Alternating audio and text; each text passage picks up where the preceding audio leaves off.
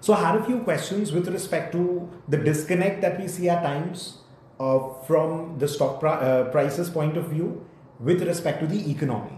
So I'll have a few very quick questions for you. So the first question is that is it possible to have a zero or a negative beta for a stock or an industry per se? So it's difficult to have stocks with zero beta or a negative beta. It's possible to have industries with a zero beta or negative beta. So what I'll tell you is this: there's something called business beta or Right. accounting beta, and then there's something called stock beta. Business beta and stock beta. Stock beta. All right. Business beta is basically comparing the growth in the cash flow from operations of a company with the growth in the GDP of the economy.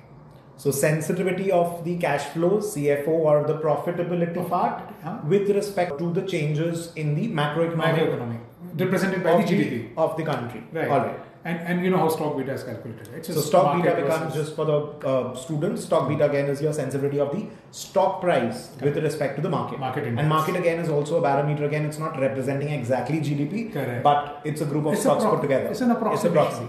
Yeah, it's an approximation. So what I'm trying to say here is that you know if you focus on accounting beta, right, Okay. uh, or this business beta, you can clearly identify businesses which will have zero beta. Okay. Healthcare, FMCG, Correct. right? These are these are products which are non-discretionary consumption. That's not going to stop. It is zero beta. But if Healthcare to a larger extent than FMCG. I would even more assume. than that yeah, yeah. so maybe fmcg is 0.1 beta healthcare Correct. is 0 beta because see if you have uh, 5000 rupees in your pocket and you need to buy one paracetamol strip you're going to buy one paracetamol strip Right. now tomorrow if you had 5 lakh rupees in your pocket just because you have more money you're not going to buy 100 paracetamol strips Right. you're still going to buy one paracetamol strip similarly if you have 500 rupees in your pocket and you need one paracetamol strip you're going to buy one paracetamol strip it's non-discretionary non-price elastic zero beta consumption right, Another uniqueness of the pharma industry. another uniqueness of the industry. And at the same time, if you look at the stock prices of some of the healthcare companies, some stock price will be 0.8 beta, some will be 0.6 beta. See, you're putting a mathematical equation there. Because again, people react. People react. People again are following the dog. Yes, exactly. And not the man. Not the man. So the business is going to grow, right? The, the the man is going from point A to point B. Right. Today, India spends three and a half percent of its GDP on healthcare. Brazil Okay. spends nine percent. Okay. So we we are at two thousand dollar per capita GDP. Brazil is at nine thousand dollars. In fifteen years, if India's GDP grows at ten percent per annum, we'll be at nine thousand dollar per capita GDP And with Ayushman Bharat. and with to Ayushman play. Bharat that's possible. And today Indians spend seventy-three dollars per capita on healthcare. Brazil spends eight hundred dollars plus per capita on healthcare. So if next fifteen years, when you do the analysis of this, in next fifteen years, if Indian GDP grows at ten, Indian healthcare spend will grow at eighteen percent per annum Okay. to arrive at where Brazil is today. Right. right? So it's because it's a leverage on the growth of GDP, right? So last 10 years, Indian GDP growth has been five, Indian health market growth has been seven and a half, right? So, so you have to understand that the man is just walking in a straight line. Correct. Now the stocks might do their own bit, you know, but if you're following the man, it's just very simple to understand. So even when you're looking at an industry which is not uh, cyclical per se, Right. still the equ- uh, equity beta or the stock beta is going to It's be going to be non-zero. there. Absolutely. it's It's going to be going to be there. non-zero. But it's a business beta because that we it's a should, mathematical equation of two numbers, no? Right. There, there will be an answer there, right? and the There will be numbers an are answer. reacting based on how people are behaving. and how people are behaving. So So do you feel that in the current market scenario, does the efficient market hypothesis hold? Are the markets efficient? in the long run, always yes. In the short run, rarely ever. Right. See, in the long run, uh, what has happened to the Indian economy in the last ten years? We have grown at five percent compounded return. Right. And last ten years, stock markets have given you better than, than that return in India. So clearly, we are reflecting the growth in the market. GDP is a top Right. line number. Uh, stock market depends on the bottom line. So obviously, we have grown faster than the top line, and that is how you know you see the stock market. So long run, always, always efficient market. Short run, rarely ever because there's so much noise, so much that influences the stock returns and the uh, stock prices every day. It can rarely ever be efficient. It will be So much do you more- believe that uh, the Indian market is kind of 10 to 15 years behind the US market? So normal observation says with respect to the economy, with respect to the lifestyle, consumerism, etc., we're kind of lagging about a 10 to 15 year kind of a time frame with respect to the US economy. So do you see that with respect to the stock market as well? I do, I do, I do feel that we are 10 years behind these developed markets simply because we don't have the same variety of products, we don't have the same financial literacy, financial inclusion that those markets have been able to achieve. We are just not there yet. But yes, COVID has accelerated our journey to that. Right.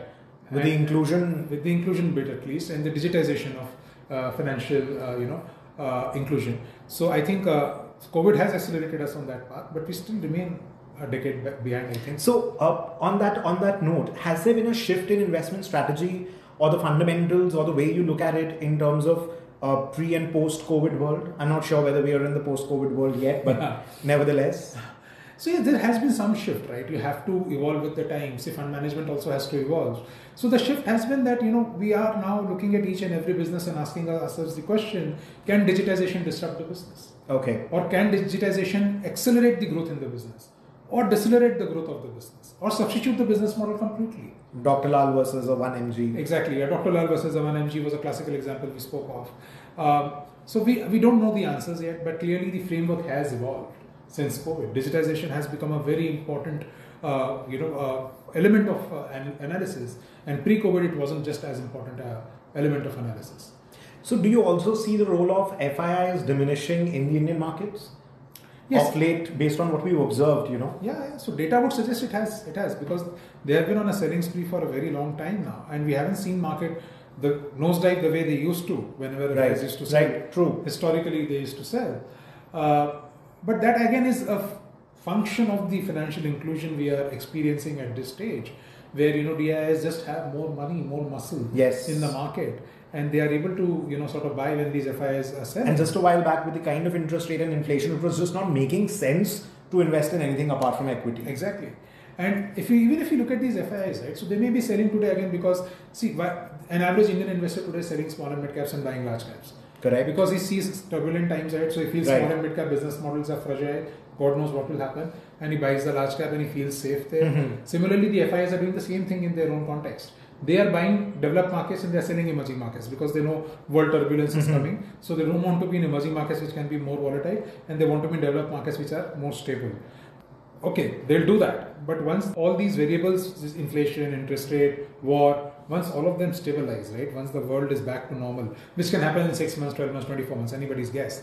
But once that happens, then these guys have really no alpha to make by staying 100% invested in developed markets. Their alpha really comes when they invest in emerging markets and the emerging markets perform.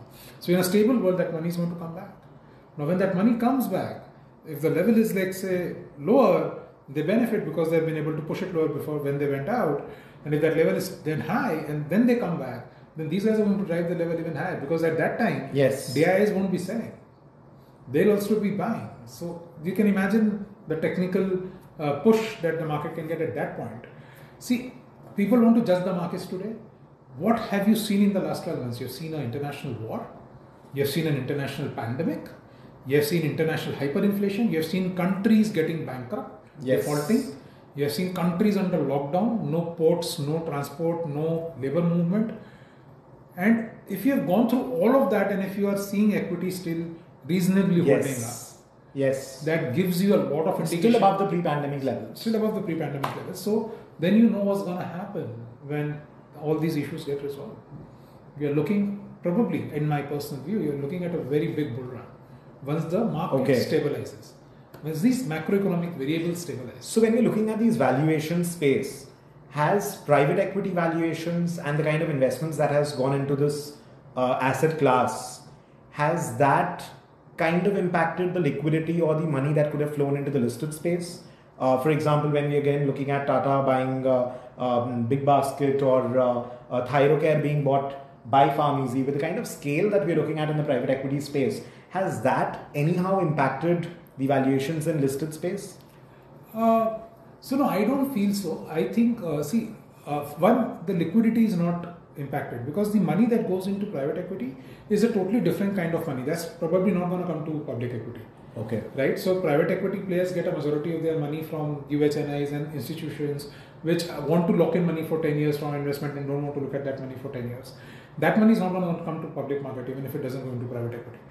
Uh, but yes, the valuations read across is always there. So uh, if somebody buys a diagnostic lab for 20 times sales and the current diagnostic labs are selling for 10 times sales or 8 times sales, then people will start making comparisons and start saying, Correct. why Correct. does that lab deserve that kind of a premium in that private market? Why does this lab not deserve that? So that those read acrosses keep happening and you know people keep in, taking their own inferences, whether that was an expensive deal or is this cheaper?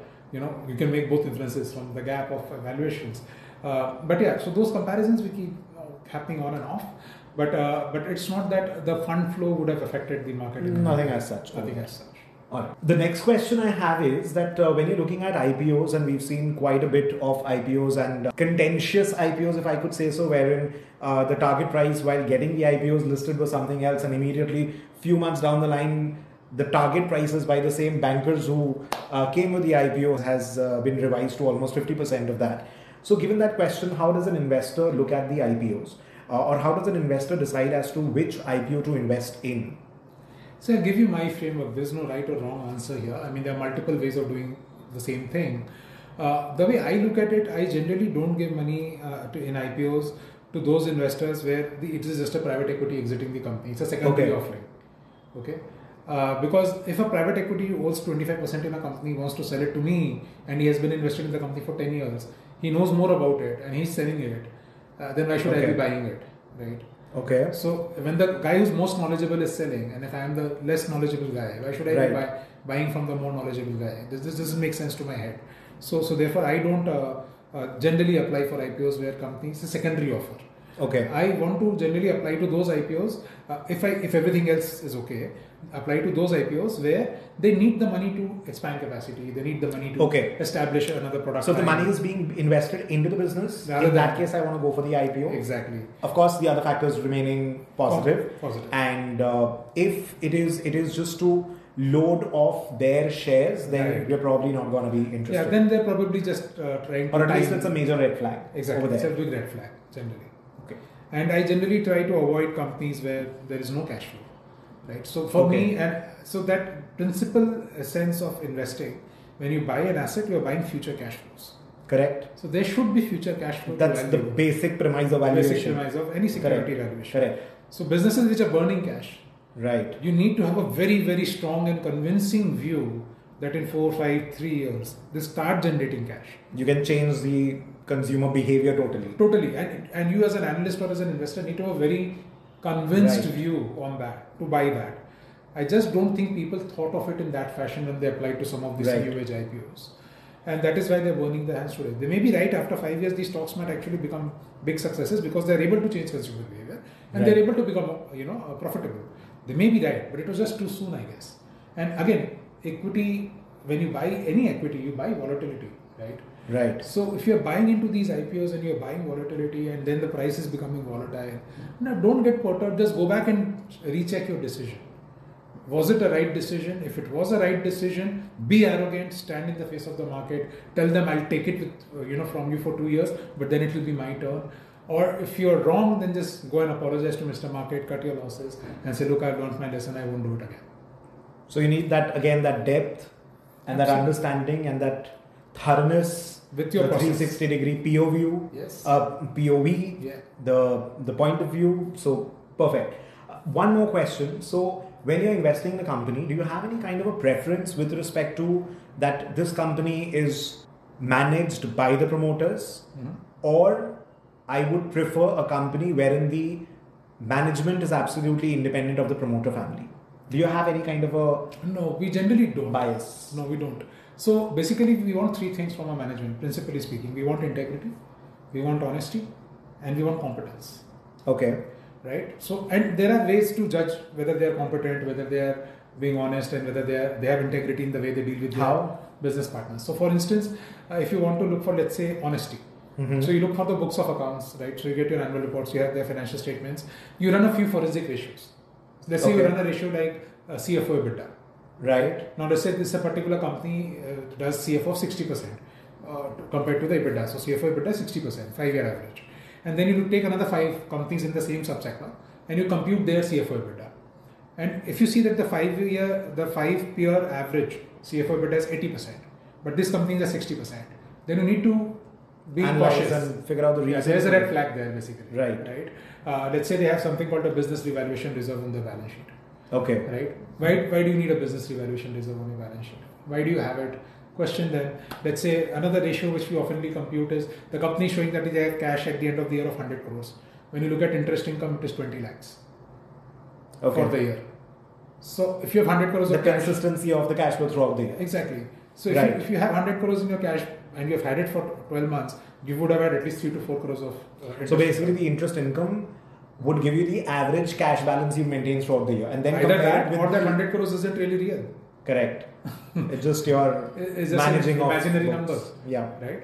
Uh, and we have had companies where So, how important does the forensic accounting or the forensic financials uh, is in your analysis while choosing a stock? it was the first time.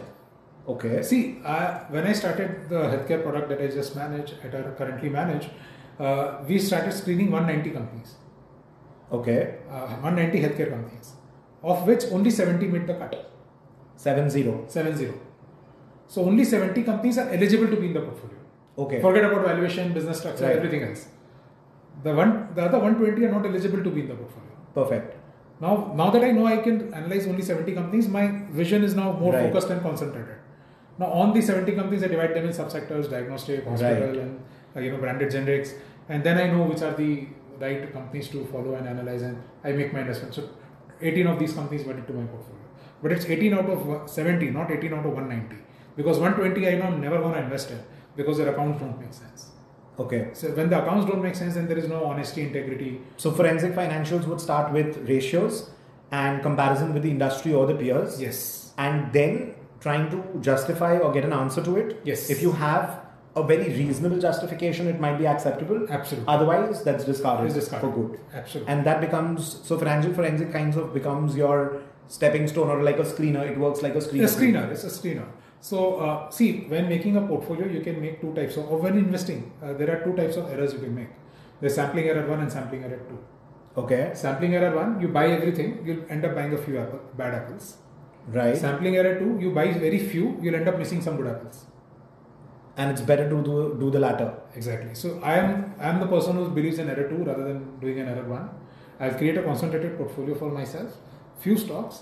I'll miss out on some few good stocks. I'm happy and okay with that. As long as every stock that I pick is a very good happy stock. Right. And I would rather not buy 100 stocks and be wrong on 20. I would rather buy 15 stocks and right on all 15 or at least 14, 13. Makes Right. sense. So it's error two rather than error one for me.